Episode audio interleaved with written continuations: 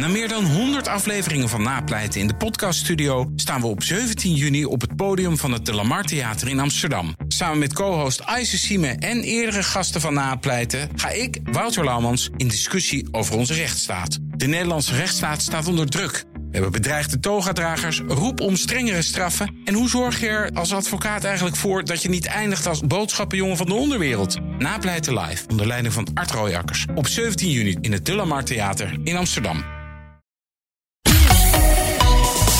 BNR Nieuwsradio. De wereld. Bernard Hammelburg. We beginnen met een update over de Europese politiek met Geert-Jan Haan, maker van de Europa-podcast en eh, van BNR's Perestrooikast.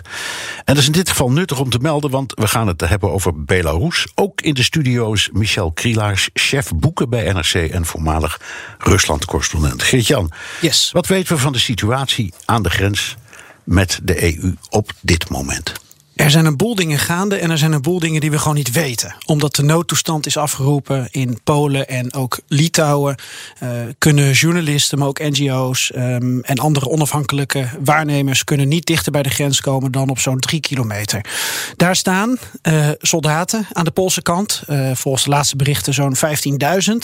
En de laatste bericht, als je het hebt over hoeveel migranten in ja, Belarus zijn of in dat niemandsland, dan heb je het over zo'n 2 à 3000. Dus dat is één militair, uh, nee, vijf militairen per, uh, per migrant. Ja, en verder uh, allerlei geopolitieke zaken. Ik begrijp dat uh, Alexander Lukashenko, of moet ik Lukashenka zeggen? Dat wil ik. Uh, twee, twee deskundigen hier in de studio. Ja, volgens mij is het ook afhankelijk van. zeggen Lukashenka. Ja, ja Lukashenka, ja. oké. Okay. Nieuw dreigement richting EU. Wat heeft hij gezegd? De gaskraan uh, kan hij dichtdraaien. Of hij kan regelen dat de gaskraan dichtgaat. Uh, want hij vindt dat de EU niet zo uh, bemoeizuchtig zich moet, moet opstellen met dit conflict. Um, en hij wil ons dus eigenlijk, ik beschouw mezelf even als Europeaan, hij wil ons eigenlijk in de kou zetten. En hij wil het als drukmiddel gebruiken. Ongetwijfeld met enige gesteun. Oké, okay, maar hij zelf zit niet aan de. Dat is dan Poetin. Ja, ja, de, de, de, Poer, uh, ik weet niet of uh, meneer Krielaars uh, iets meer de hele gaspijpleidingen route heeft afgelegd. je zou op zich natuurlijk ook in Wit-Rusland aan knoppen kunnen draaien. Maar dat zal niet zonder toestemming van. Ik denk dat Moskou altijd het ja moet zeggen, want die krijgen het meeste geld. Ja, Precies. Zo is het. Oké. Okay. de relatie tussen de EU en de huidige Poolse regering is al tijden moeizaam. Merk je dat in dit conflict ook? Ja, absoluut. En Laat ik beginnen met een, een situatieschets nu uh, in Polen. Niet aan de grens, maar bijvoorbeeld in de hoofdstad uh, Warschau. Het is vandaag onafhankelijkheidsdag in Polen. Uh, ze zijn altijd heel trots op het feit dat ze sinds 1918 um, en daarna eigenlijk sinds, nou, sinds ze uit het Warschau-pact weg konden onafhankelijk zijn. Maar tussen 1790 en 1918 hebben ze eigenlijk niet bestaan. Er zijn er allerlei Poolse delingen geweest, is land van de kaart geveegd. Er is een enorm patriotistisch gevoel uit ontstaan. Een enorm besef. Uh, maar dat uh, heeft regelmatig wat radicalere trekken gekregen. Zo ook vandaag. Uh, de onafhankelijkheidsdag wordt altijd gevierd met een onafhankelijkheidsmars. Ik weet niet de precieze cijfers. Normaal um, heb je marsen waar soms 200.000 man bij op de been is. Of dat wordt dan gerapporteerd. Maar in ieder geval, daar zie je dus president Duda, premier Morawiecki. Je ziet daar... Um, oer-conservatieve verdedigers van de kerk zie je hun praatjes houden. En die gebruiken nu, uh, die, die hebben het met, met retoriek over wat er aan de grens gebeurt. En ze zeggen, uh, dit mag niet gebeuren. Maar ze zeggen ook, we zijn in oorlog met Duitsland. We zijn in oorlog met de EU. Er is een vlag van Duitsland verbrand. Er is een vlag van Donald Tusk, de oppositieleider, verbrand. En boegbeeld namens Polen van de EU. Kortom... Um, het loopt een beetje. Uh, uh, het loopt op allerlei manieren weer met nieuwe spanningen op. En daar komt natuurlijk bij, wat jij al weet, corona-herstelfondsdiscussie, rechtsstaatdiscussie. We kunnen eindeloos doorgaan ja. in, in al die conflicten. En er komt daar nu nog een laag bovenop, want het wordt nu ook een geopolitiek conflict. Uh, ja. Rusland bemoeit zich ermee, heeft bommenwerpers uh, nucleaire, nucleaire ja. bommenwerpers daar langs laten scheren. De NAVO staat op zijn achterste poten. Hoe stelt de EU zich daar nou in op? De, wisselvallig en ze kunnen ook niet zoveel. Ze doen hun best.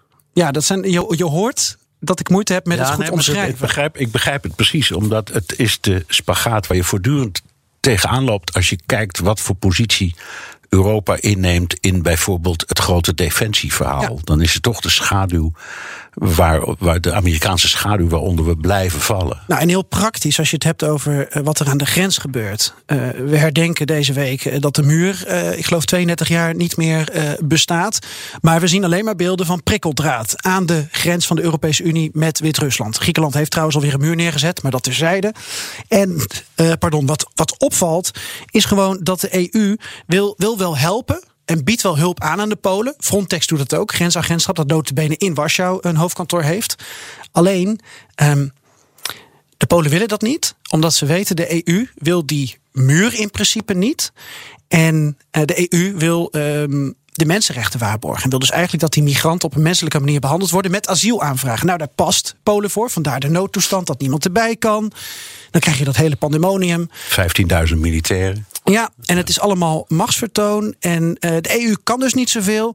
En het is uh, wisselvallig, omdat Charles Michel, voorzitter van de Raad, had het ineens over dat het wel mogelijk is om muren en prikkeldaad te financieren. En Ursula von der Leyen namens de commissie maakt er een principe kwestie van en zegt: niet weer. Dank, Europa-verslaggever Geert-Jan Haan. Wilt u meer horen over de Europese politiek? Luister dan naar BNR's Europa-podcast die Geert-Jan maakt... samen met Europa-correspondent Stefan de Vries. Michel Krielaars, chef boeken bij eh, de NRC... en voormalig Rusland-correspondent. We hadden jou uitgenodigd voor je boek. Gaan we zo over praten, uiteraard. Uh, eerst nog even over die Belarus-kwestie...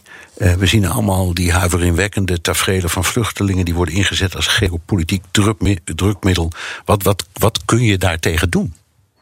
Absoluut niet. Nee? Je ziet, gisteren heeft kanselier Merkel gebeld met uh, Poetin en gezegd uh, een beroep gedaan op zijn medemenselijkheid. Nou, een gevoel voor medemenselijkheid zie je in het Kremlin zelden, want het gaat vooral om machtspolitiek. Ja. En het, lijkt mij wel heel duidelijk dat uh, het Kremlin hier een stevige vinger in de pap heeft in deze kwestie. En, en welke rol speelt Poetin? Is, is, is dit voor Poetin de zoveelste kans om te laten zien dat hij eigenlijk uh, Wit-Rusland, Belarus weer terug wil pikken. Of op zijn minst een federatie wil stichten. Een stukje terug naar de Sovjet-tijd. Sovjet Hij is eigenlijk al de baas in het land. Hè. Toen de protesten ruim een jaar geleden een hoogtepunt bereikten, werd er een, vlieg, een vliegtuig vol hoge FSB-officieren naar Minsk gestuurd vanuit Moskou om de boel, om de regie over te nemen. Ja. En sindsdien zie je eigenlijk dat alles uh, wat er gebeurt, ja, daar zie je toch wel heel duidelijk de hand van de Moskouse FSB in terug. Ja, naast de vraag die je kunt stellen aan een kenner, maar hoe denk je dat het afloopt?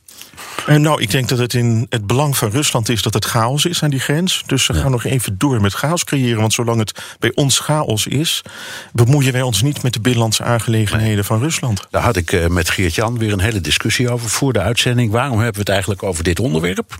Dat is heel interessant. Hierdoor, door het mechanisme dat jij beschrijft. Dat is waarschijnlijk het antwoord. Want er zijn allerlei andere belangrijke dingen die we kunnen bespreken, ook over Europa. Maar we kwamen toch op Belarus terecht. En hoe vat je het nou in een paar minuten samen? Nou, ik denk wat Michel zegt heel belangrijk is. De, de, de chaos is in het Russische belang. En dus zal deze situatie nog wel even voortduren. Ja, en, wij, beleving, en wij kunnen niet veel. Nee, in mijn beleving heeft het Kremlin al gewoon de macht over Minsk. Ja. Het is geen onafhankelijk land meer. Klaar. Ja. Ook Liesbeth Staats vind je in de BNR-app. Ja, heel handig. Luister live naar Kees en mij tijdens de Daily Move. Dan blijf je ook gelijk op de hoogte van breaking news en het laatste zakelijke nieuws. En daar vind je ook alle BNR-podcasts, waaronder de Perestrooikast. Download nu de gratis BNR-app en blijf scherp.